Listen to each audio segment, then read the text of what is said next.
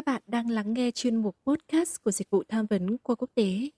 Đến đây, chúng mình cùng nhau học hỏi, chiêm nghiệm và chia sẻ buồn vui trong cuộc sống này. Có thể chúng mình sẽ không giải quyết được mọi vấn đề trên thế giới, nhưng ít nhất chúng mình không cô đơn.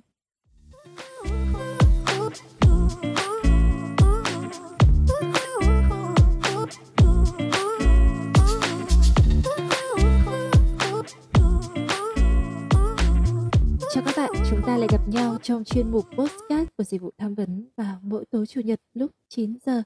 Các bạn thế nào rồi? Tuần vừa qua có gì mới không?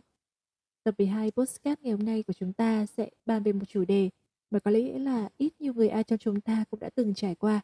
Đó là cảm giác mà khi mà bị chỉ trích, phán xét hay thậm chí là bị chế giễu mỗi khi bắt đầu làm một việc gì đó. Thực ra thì bị phán xét thì chắc hẳn là một trải nghiệm mà không hề dễ chịu với bất kỳ một ai cả.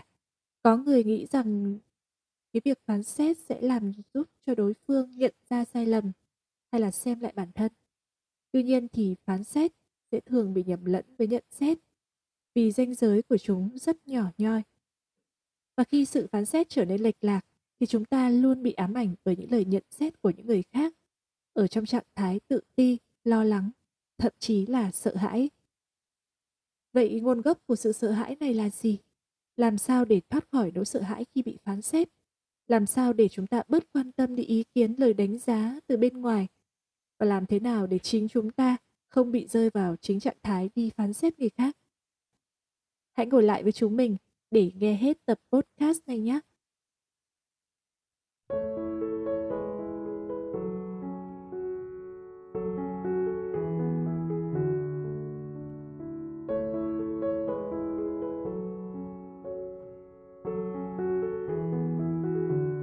Rõ ràng là có một nỗi sợ mang tên là nỗi sợ bị phán xét.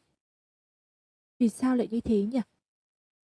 Trước tiên thì chúng ta cần phải hiểu phán xét là như thế nào. Phán xét là hành vi đánh giá, xét đoán, bình phẩm về đối tượng khác dựa vào quan điểm cá nhân. Người hay đi phán xét thường cho rằng bản thân là đúng, là nhất và mang nặng định kiến cá nhân áp đặt lên cho người khác. Do vậy mà người bị phán xét thường bị gắn lên thành những bản chất xấu và có những xu hướng tiêu cực. Ồ nếu mà như thế thì rõ ràng là khó ai trong chúng ta có thể chấp nhận rằng bản thân mình là người xấu trong mắt người khác rồi.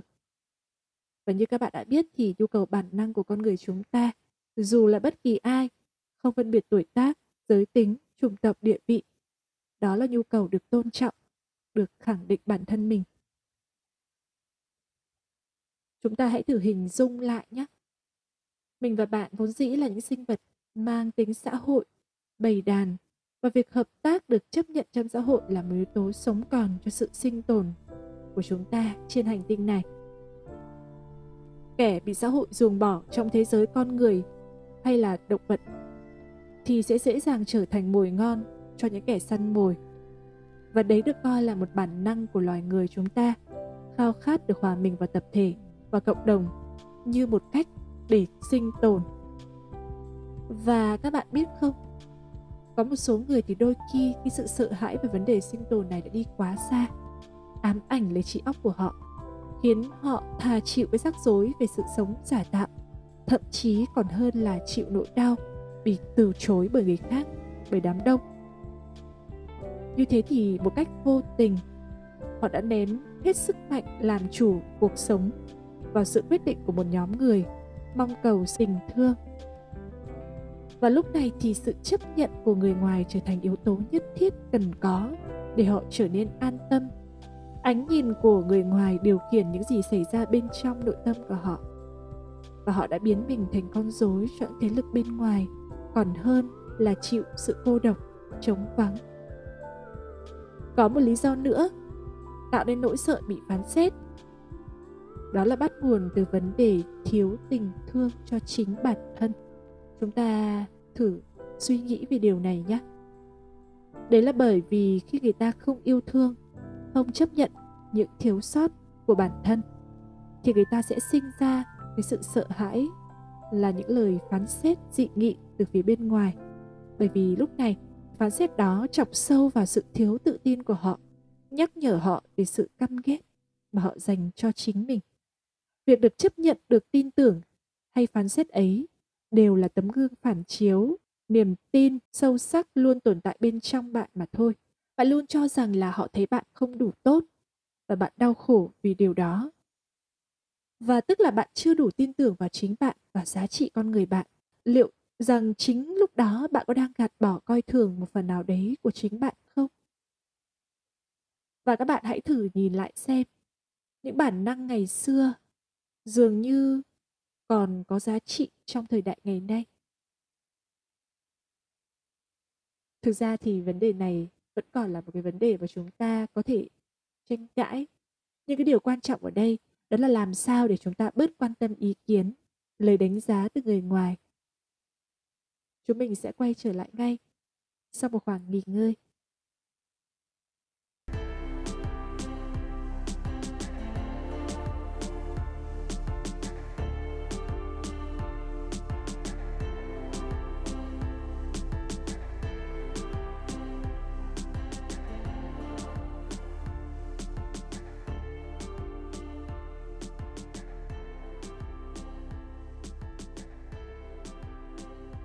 Khi bạn nhìn rõ nguyên nhân của nỗi sợ đều bắt nguồn từ vấn đề sinh tồn và nhận ra nỗi sợ chỉ là một thứ ảo giác do cái tôi tạo ra, thì đó chính là chìa khóa đầu tiên giải phóng bạn thoát khỏi nỗi sợ này có một thành ngữ khá phổ biến trong tiếng Anh. The only one way out is through. Con đường duy nhất để vượt qua đó là đi xuyên qua nó. Và để thoát khỏi nỗi sợ về việc bị phán xét. Hãy bắt đầu bằng việc thể hiện bản thân bạn nhiều hơn, đặc biệt những góc khuất mà trước nay bạn chỉ giấu cho chính mình. Hay nói cách khác, để thoát khỏi nỗi sợ bị phán xét, hãy để bản thân bạn ở vị trí được người ta phán xét nhiều nhất. Đấy là tỏa sáng, chia sẻ và thể hiện mình. Nghe cái điều này thì có vẻ là hơi trừu tượng và lý thuyết phải không? Thế nhưng mình thấy nó hoàn toàn là đúng các bạn hãy cứ sống tận tâm hết mình làm những điều gì mà bạn muốn. Bạn ấp ủ và hãy tiếp tục đi tiến lên thì mới biết được mình sẽ đi đến đâu. Có thể hãy cứ sáng tác một đoạn nhạc mới nảy lên trong đầu óc bạn, mặc dù còn lệch nhịp. Cứ thử làm một thứ món ăn mới dẫu nó có chưa tròn vị và cứ đứng lên nói rằng rằng mình không thích hay thích điều gì. Cứ nhún nhảy theo giai điệu của riêng mình khi ấy người khác có nói bạn ra sao, bạn như thế nào, cũng không có quan trọng bằng việc chính bạn đã được tận hưởng những gì mà bạn mong muốn và mình đã tỏa được vầng hào quang mang tên mình và đã tạo được dòng năng lượng mang cá tính của mình. Dĩ nhiên là trong câu chuyện ngày hôm nay muốn chia sẻ với các bạn thì mình hy vọng rằng các bạn cũng cần nhìn nhận rõ sự khác biệt giữa sự phán xét và việc không phán xét hay chính là những lời góp ý phê bình mang tính xây dựng. Chúng ta đừng nhạy cảm quá mà coi nhận xét góp ý chân thành của người khác là phán xét và vội vàng gạt bỏ đi. Và trong một giây nhìn lại thì chắc chắn trong chúng ta, cả mình và bạn đã không ít lần phán xét người khác, dù là cố ý hay vô tình, dù là trong suy nghĩ hay là lời nói. Vậy thì chúng ta hãy dành một chút thời gian để phân biệt giữa nhận xét và phán xét nhé nhận xét và phán xét thì đều là đánh giá chủ quan. Nhưng lời nhận xét thì xuất phát từ những chứng cứ, những luận điểm rõ ràng, thuyết phục, như là nói có sách, mách có chứng, với mục đích bày tỏ quan điểm đầy thiện trí. Nhận xét thì ở một mối quan hệ tương đối là bình đẳng, nhưng mà phán xét thì lại ở một vấn đề khác. Mối quan hệ này dường như không còn là bình đẳng nữa khi mà nó trở thành một mối quan hệ giữa cao và thấp bác bỏ luôn khả năng biện bạch của đối tượng khi bị phán xét. Khi mà chúng ta phán xét một ai đó là tốt hay là xấu, là đúng hay là sai, nghĩa là chúng ta đã tự đặt mình ở một cương vị cao hơn người bị phán xét. Nếu như trong nhận xét thì chỉ ít, chúng ta còn thừa nhận yếu tố chủ quan, như là tôi nhìn thấy, tôi nhận thấy là bạn như thế này, thế kia. Nhưng trong phán xét thì chúng ta không cần đến việc người khác có nhìn thấy suy xét thấy hay không nữa bây giờ nó hoàn toàn chỉ còn là tôi thấy bạn là người tốt tôi thấy bạn là người xấu Sự phán xét là việc mà người ta đánh đồng hành vi của bạn với bản chất thực của bạn. Ví dụ như là khi mà bạn thể hiện sự nóng nảy thì người ta coi rằng bạn là một kẻ bốc đồng hiếu chiến, gắn lên bạn những cái nhãn tính cách chỉ dựa vào vài ba hành động. Còn việc không phán xét là khi người ta chỉ đơn giản chỉ ra sự thực là như nào. Ví dụ khi bạn nóng nảy giận dữ thì người ta thẳng thắn chỉ ra bạn đang giận dữ, mất kiểm soát cảm xúc, thay vì đánh giá bạn là con người như này như kia. Và chỉ những người có khả năng chỉ ra điểm yếu hành vi của bạn, nói rõ sự thật mà không phán xét cả con người bạn chỉ dựa vào những hành động đấy thì đó mới là quan điểm mà bạn nên lắng nghe để tiếp thu, học hỏi, cải thiện thêm về bản thân mình. Bởi vậy, không phải ý kiến của ai bạn cũng nên cho vào tai, vào đầu và ngay cả ý kiến của chính đầu óc của bạn, sự phán xét trong suy nghĩ của bạn về bản thân, bạn cũng đừng tin. Ý kiến nào mang tính khách quan giúp bạn học hỏi, phát triển, thấu hiểu chính mình, hành động của mình thì hãy lắng nghe. Còn ý kiến nào mang tính phán xét, đánh giá thì hãy bỏ qua và không nên mang nặng vào mình. Và sau cùng, như với mọi nỗi sợ trên đời này, thì chỉ khi nào bạn dám đối mặt với nó, nhìn thẳng vào nỗi sợ, cảm nhận nỗi sợ, nhưng vẫn làm mọi thứ mình khao khát, bất chấp nỗi sợ, thì khi đó bạn mới làm chủ được chính mình, chuyển hóa nỗi sợ thành sức mạnh của mình. Và rồi một ngày khi mà tỉnh giấc, bạn sẽ nhận ra rằng à, hóa ra sự yêu ghét từ người ngoài cũng chẳng giúp gì được cho mình, chẳng làm mình bớt yêu đời, chẳng đưa mình vào rừng cho thú dữ làm thịt, cũng như chẳng ảnh hưởng đến giá trị thực sự của con người mình.